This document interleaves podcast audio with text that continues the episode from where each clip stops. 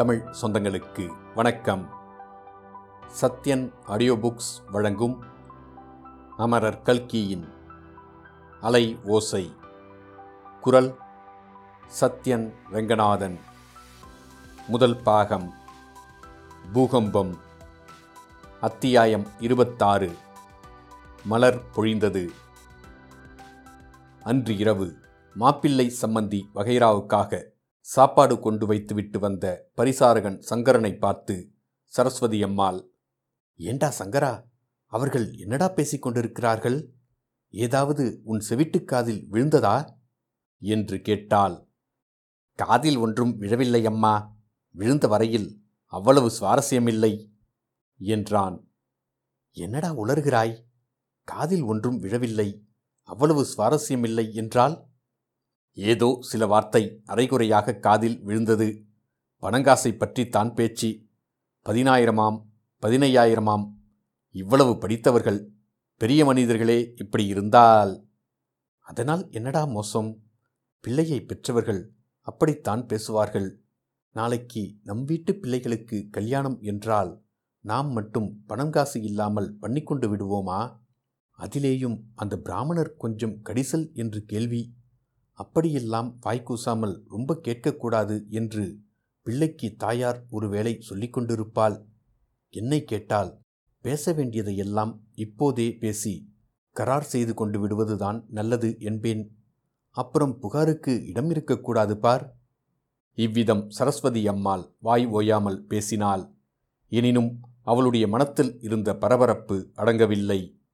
சீதாவை கூப்பிட்டு குழந்தை அவர்கள் இறங்கியிருக்கிற வீட்டுக்கு போய் வேண்டியதெல்லாம் வந்துவிட்டதா? இன்னும் ஏதாவது வேண்டுமா?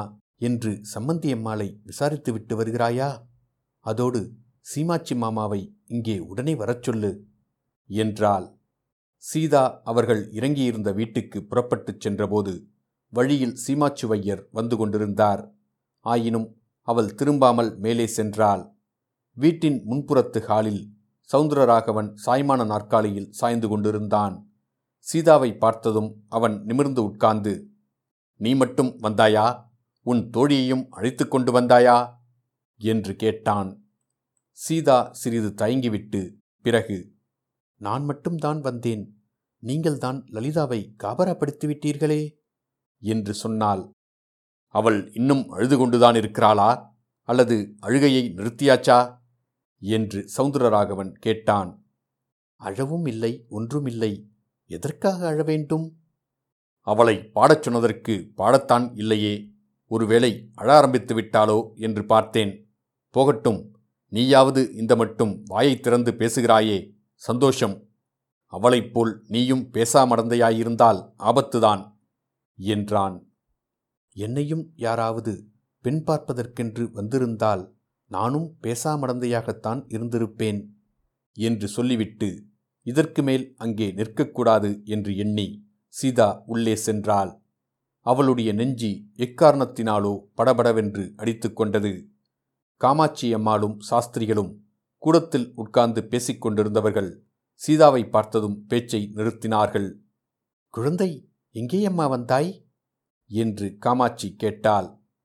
சாப்பாடு எல்லாம் சரியாய் வந்ததா என்று மாமி பார்த்துவிட்டு வரச் சொன்னாள் என்றாள் சீதா. எல்லாம் சரியாய் வந்து சேர்ந்தது என்று சொல்லு. அவ்வளவுதானே? அவ்வளவுதான் மாமி. லலிதாவை பற்றி ஒரு வார்த்தை நானே சொல்ல வேண்டுமென்று வந்தேன். இன்றைக்கு ஏதோ அவள் பேசாமல் நின்றாளே என்று எண்ணிக்கொள்ளாதீர்கள். எங்கள் லலிதாவைப் போல் இந்த பூலோகத்திலேயே சமர்த்து கிடையாது. கலகலவென்று பேசிக்கொண்டிருப்பாள். பாட்டு என்னை விட எவ்வளவோ நன்றாய் பாடுவாள். குரல் குயிலின் குரல்தான். இன்றைக்கு என்னமோ கல்யாணத்துக்கு பார்ப்பதற்கு என்று புது மனுஷர்கள் வந்ததும் கொஞ்சம் பயந்து போய்விட்டால் அதை பற்றி நீங்கள் ஒன்றும் நினைத்து கொள்ளக்கூடாது. இந்த பெண் வெகு பொல்லாத பெண்ணாயிருக்கிறாளே என்றார் பத்மலோசன சாஸ்திரிகள். அதனால்தான் உங்களுக்கு சந்தேகம் வந்துவிட்டது போலிருக்கிறது. இவள் ஒருவேளை கல்யாணப் பெண்ணோ என்று அதனால்தான் என்ன? இவளுக்கும் ஒரு நாள் கல்யாணம் நடக்க வேண்டியதுதானே ஏனம்மா உன் தகப்பனாருக்கு பம்பாயில் என்ன உத்தியோகம்? என்று சாஸ்திரிகள் கேட்டார். எங்க அப்பாவுக்கு ரயில்வேயில் உத்தியோகம் மாமா. சம்பளம் எவ்வளோ? சம்பளம் மாதம் முன்னூறு ரூபாய்.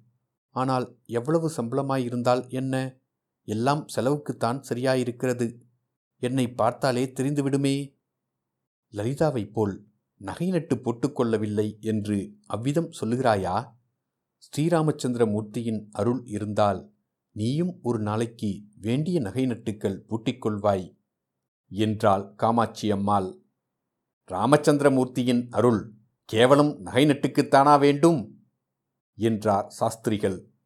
நகை நட்டுக்குந்தான் வேண்டும் மற்ற எல்லாவற்றுக்குந்தான் வேண்டும்.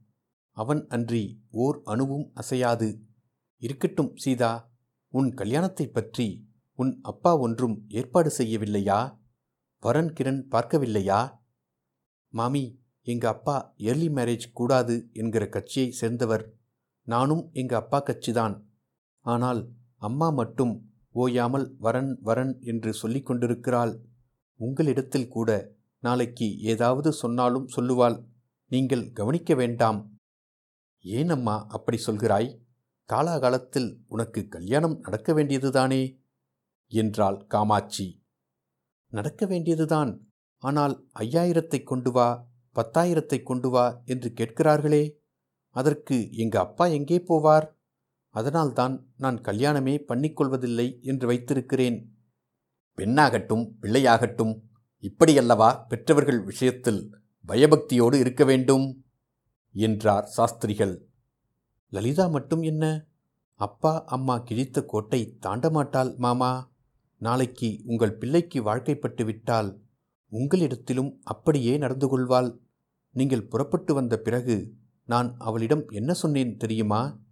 லலிதா கல்யாணம் ஆன பிற்பாடு மாமனாரும் மாமியாரும் தான் அப்பா அம்மா என்று நினைத்துக்கொள். சொந்த தாய் தகப்பனார் கூட அப்புறம்தான் என்று சொன்னேன். லலிதாவும் அதற்கு என்னடி சந்தேகம்? என்றாள். கேட்டீர்களா மாமி? இந்த காலத்து மாட்டுப் பெண்களைப் போல் மட்டு மரியாதை இல்லாமல் தாட்புட் என்று லலிதா நடந்து கொள்ள மாட்டாள்.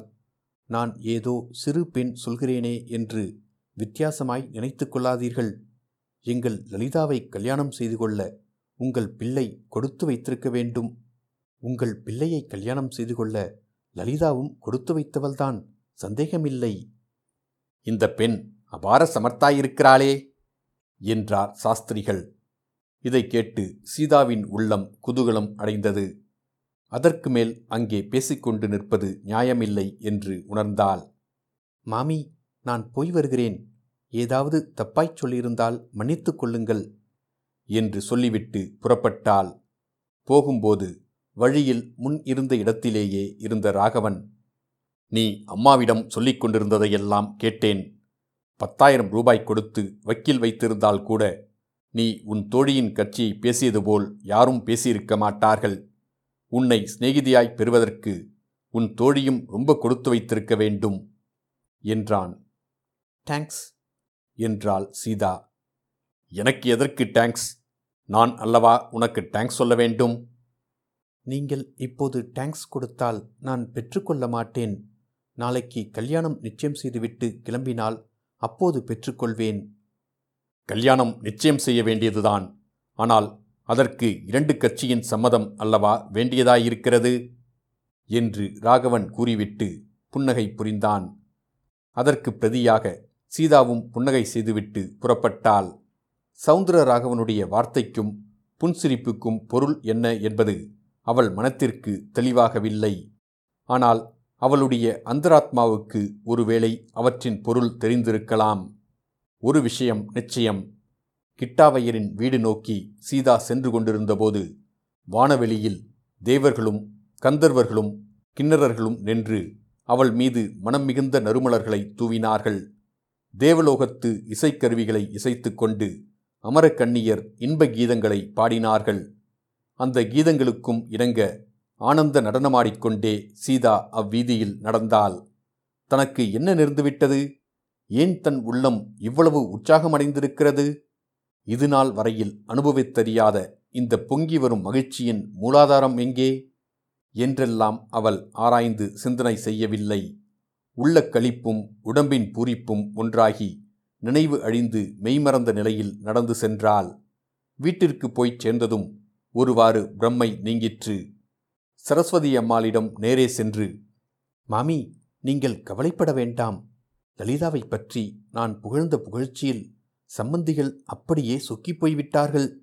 மாப்பிள்ளை கூட கேட்டுக்கொண்டுதான் இருந்தார். நாளைக்கு அவசியம் கல்யாணம் நிச்சயம் செய்து கொண்டுதான் போவார்கள். என்றாள்.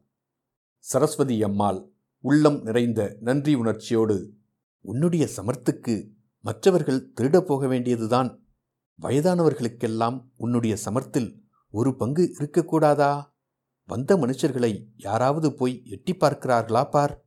எல்லாரும் இந்த வீட்டையே சுற்றி கொண்டிருக்கிறார்கள். சீமாச்சி மாமா என்ன சொன்னார் தெரியுமா? இந்த வரன் நிச்சயமாகும் என்று அவருக்கு தோன்றவில்லையாம். இவரை யார் கேட்டார்கள்? ஏதாவது அபிஷ்டு என்று சொல்லி வைப்பதே சிலருக்கு தொழில் என்று கூறினாள்.